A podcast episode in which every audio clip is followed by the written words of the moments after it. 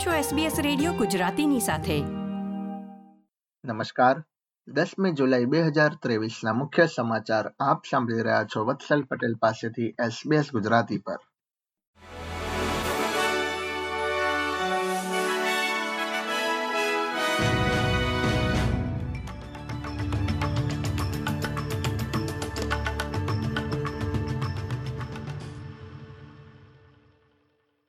વડાપ્રધાન એન્થની એલ્બાનીઝે જર્મનીની મુલાકાત દરમિયાન બર્લિનમાં જર્મન ચાન્સેલર ઓલાફ શોલ્સ સાથે મંત્રણા કરી હતી. અને જર્મની સાથે ઓસ્ટ્રેલિયાએ એક અબજ ડોલરનો સંરક્ષણ સોદો કર્યો છે. આ કરાર હેઠળ ઓસ્ટ્રેલિયા વર્ષ બે હજાર પચીસથી જર્મન સૈન્યને થી વધુ ભારે શસ્ત્રો પ્રદાન કરશે. આજથી શરૂ થઈ રહેલા ચાઇલ્ડ કેર સબસિડી રિબેટના કારણે આ ક્ષેત્રમાં કર્મચારીઓની અછતને વધુ ખરાબ પરિસ્થિતિમાં મૂકી શકે છે તેવી શક્યતા છે.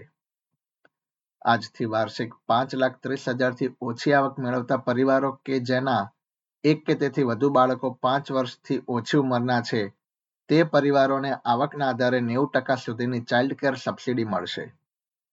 પરંતુ child care provider little Zac એકેડેમીના CEO Richard બેલે જણાવ્યું હતું કે નવી યોજનાના કારણે ચાઇલ્ડ કેર સેન્ટર્સ પર વધુ દબાણ આવશે.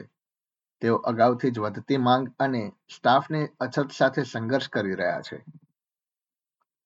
ક્વિન્સલેન્ડ સરકારે દુર્વ્યવહાર અને ઉપેક્ષાના અહેવાલો વચ્ચે જરૂરિયાત ધરાવતા બાળકો માટે રાજ્યની રેસિડેન્શિયલ કેર સેવાની સમીક્ષાની જાહેરાત કરી છે.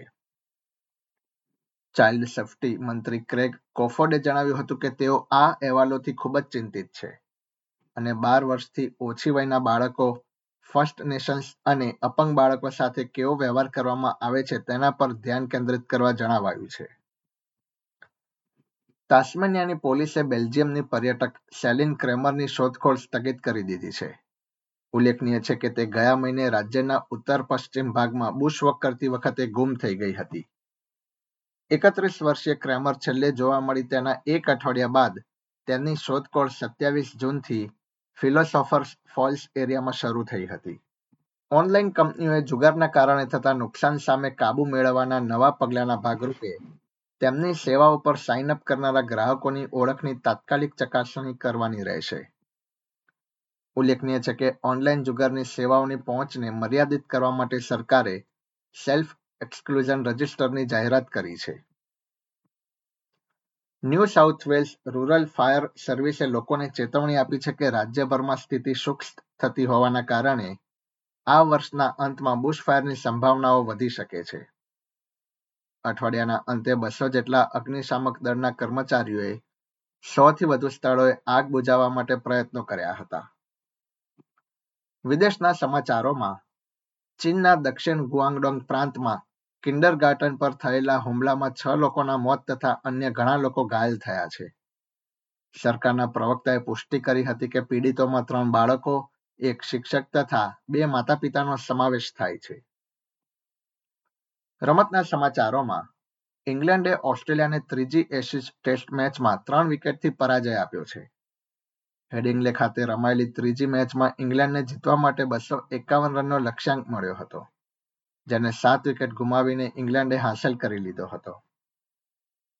પાંચ મેચની શ્રેણીમાં હાલમાં ઓસ્ટ્રેલિયા બે એક થી આગળ છે. એસબીએસ ગુજરાતી પર આ હતા સોમવાર દસમી જુલાઈ બે હજાર ત્રેવીસના મુખ્ય સમાચાર.